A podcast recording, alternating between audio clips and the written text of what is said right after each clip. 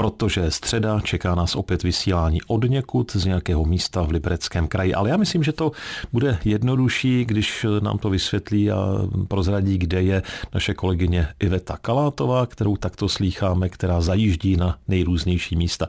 Takže Iveto, dobré dopoledne. Příjemné a pohodové a doufám, že i zdravé dopoledne vám přeje Iveta Kalátová a nepřeji vám to ze studia Českého rozhlasu Liberec, ale přeji vám to z ordinace paní doktorky Milady Šípkové. Dobrý den. Dobrý den. Tak se opět po čase vidíme, tak eh, musíme ještě připomenout našim posluchačům, jste plicní lékařka. Ano. Tak paní doktorko, já se tady rozlížím eh, ve vaší ordinaci, tady v klášteře v Liberci. Vy tady máte na zdech krásné obrazy, ale jsou velice veselé, protože jsou zde zvířata, jsou zde lidé, kachny tady bruslí na zamrzlém rybníce, jezdí tady na kole. To vše ještě rámují eh, orchideje a další květiny tak si myslím, že tady u vás jsou v pacienti docela sklidnění. ano, ano, jsou tady jako doma v obýváčku. Přesně tak. Navíc ono se říká, že když dojde k měření tlaku, tak eh, zafunguje takzvaný syndrom bílého pláště, tak se ten tlak ještě zvýší. Hmm. Máte s tím zkušenosti? Ano, ano, bohužel ani obrázky, ani květiny moc nepomáhají. Když je člověk ve stresu, tak přesto ten tlak je vyšší. Velká část pacientů má vyšší tlak, zejména když přijdou poprvé, když pak přeměřujeme tlak, už je to lepší, nebo je, jim řeknu, ať si dojdou za svým praktickým lékařem a tam je tlak v pořádku. Mm. Takže ano, i tady, přestože je prostředí příjemné, tak lidi mají vyšší tlak. Paní doktorko, Jaká jsou vlastně nejčastější plicní onemocnění? Musela bych rozlišit pacienty, kteří k nám chodí a obecně, jaké jsou nejčastější choroby. Asi úplně nejčastější jsou různé respirační infekty. To znamená, máte virové onemocnění horních nebo dolních cest dýchacích, nebo bakteriální onemocnění. Tak to je asi úplně nejčastější ale u nás eh, v odborných plicních ambulancích se setkáváme častěji už s potížemi, které jsou dlouhodobé. Ne s tím, že někdo má rýmu a kašel, ale že má třeba dlouhotrvající kašel, který nepřestává po tom proběhlém onemocnění. Takže zjišťujeme pak, jaké onemocnění může mít a vylučujeme různé choroby. Takže my tady máme nejvíc pacientů s astmatem, pacientů eh, s chopen, což je chronická obstrukční plicní nemoc, což je nemoc z kouření spojená se zúžením průdušek, která se v podstatě projevuje stejně jako astma, na rozdíl od astmatiků, ale ty hodnoty funkce plic už nikdy nejsou normální, protože kouření způsobuje nevratné změny v průduškách a v plicích. Pak tady k nám chodí pacienti kteří mají bohužel i různá eh, nádorová onemocnění. Výjimkou nejsou pacienti se zvláštními takzvanými intersticiálními plicními procesy, což jsou procesy v podstatě týkající se prostoru kolem plicních sklípků, plicní fibroza, velmi těžké onemocnění, ale těch je naštěstí poměrně málo. A projevy těch nemocí všech našich plicních jsou stejné. Aha, takže na počátku... kašel, na počátku i, i později vlastně pořád to samé.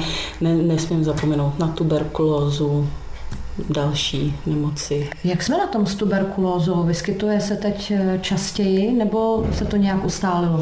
Naštěstí v posledních letech neustále klesá množství pacientů s tuberkulózou, výrazně klesá, takže můžeme se s ní setkat, není to vyloučené, ale je jí čím dál méně. Ve vysílání Českého rozhlasu Liberec si povídáme i nadále s plicní lékařkou, s paní doktorkou Miladou Šípkovou. Paní doktorko, my bychom se možná teď ještě mohli dotknout eh, jednoho závažného onemocnění plicního a to je karcinom plic. Je to hodně nepříjemná diagnóza, i když není karcinom jako karcinom. Tam se to také dělí na nějaké typy?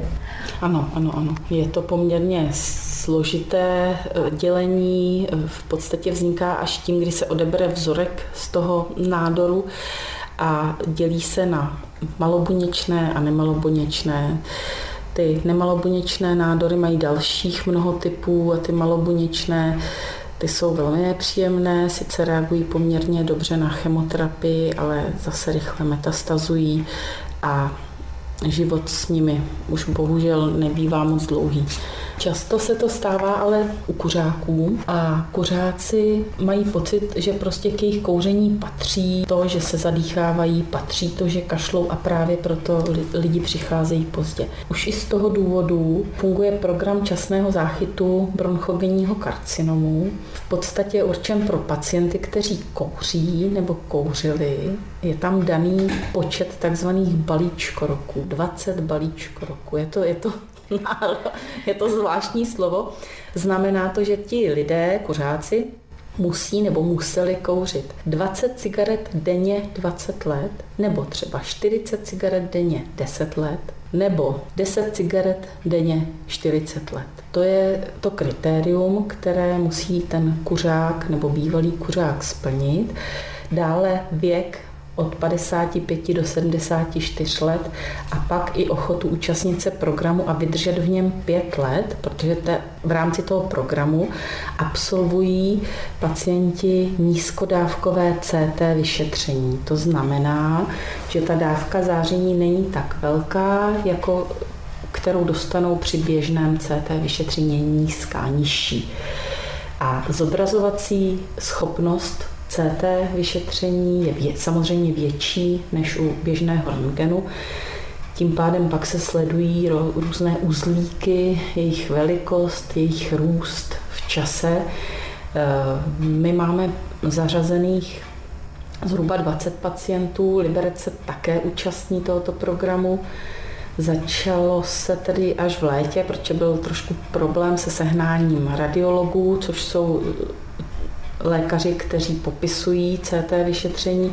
Pacienty by měli podchytit praktičtí lékaři, poslat je k nám, my jim uděláme funkční vyšetření plic, provedeme rentgen hrudníku zadopřední a pravý bočný, objednáme CT vyšetření a pokud kouří, tak je informujeme o tom, že mají samozřejmě přestat kouřit, protože kouření je stále obrovský důvod a největší vyvolavatel plicních nádorů a objednáme CT vyšetření. To CT vyšetření se provádí po té první návštěvě, to znamená v roce 0, pak za rok, pak za tři roky a pak za pět let.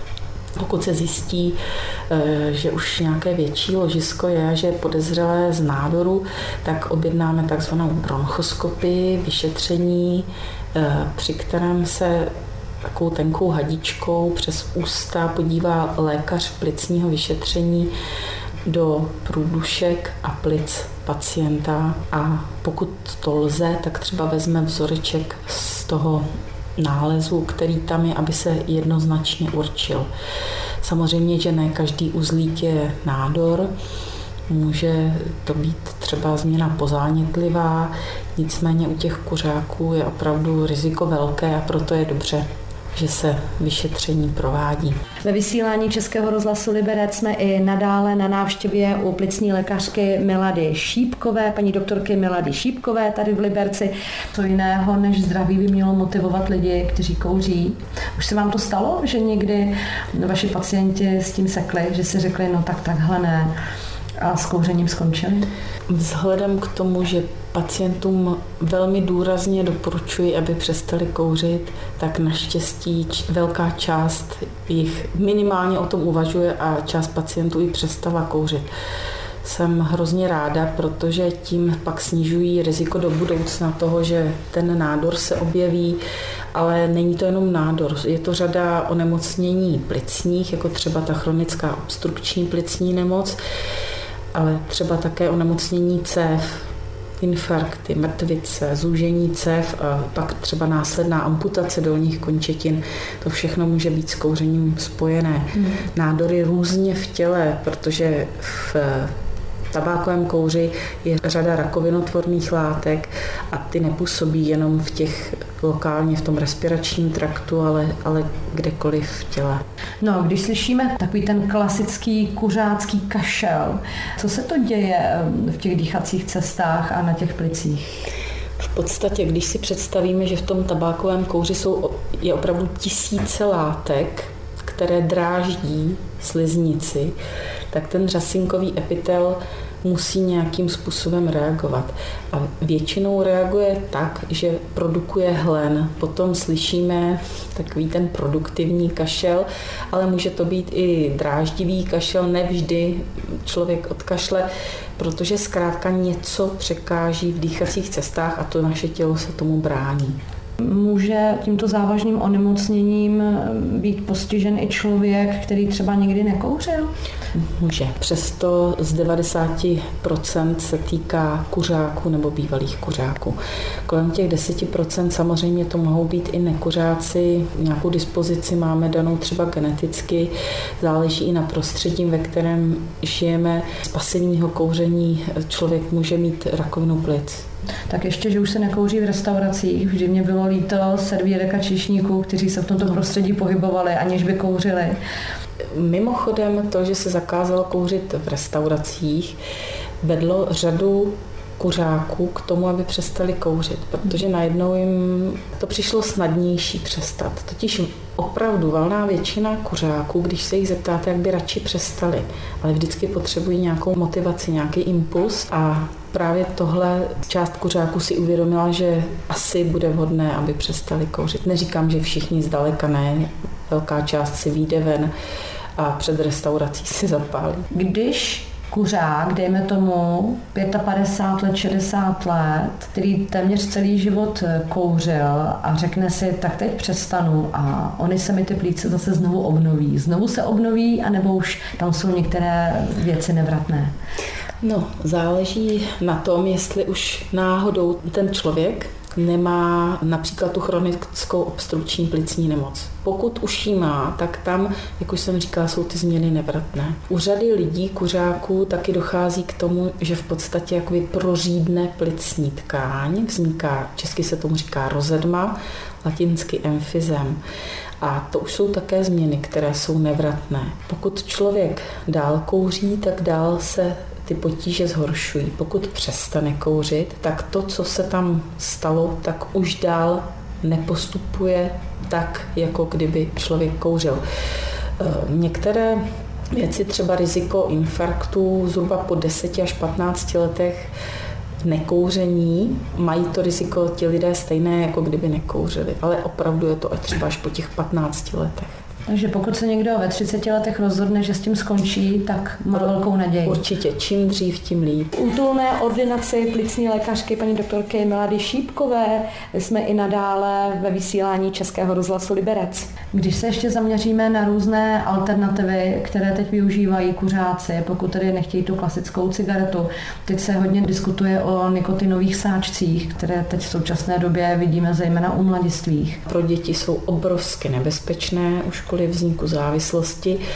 A samozřejmě ani dutina ústní není uchráněná, můžou tam být různé záněty, paradentoza. Takže pro děti to rozhodně není zdravé v žádném případě. A co ty elektronické cigarety? Teoreticky mohou fungovat jako alternativa, když někdo není absolutně schopen přestat kouřit tak eh, v té elektronické cigaretě je mnohem méně nebezpečných látek než v klasické cigaretě také v žádném případě nejsou zdravé. Také mají vliv na náš respirační trakt. Nicméně srovnání už jenom početně v elektronických cigaretách jsou desítky látek, v klasických cigaretách jsou tisíce látek, takže už jenom to prosté srovnání je asi jednoznačné.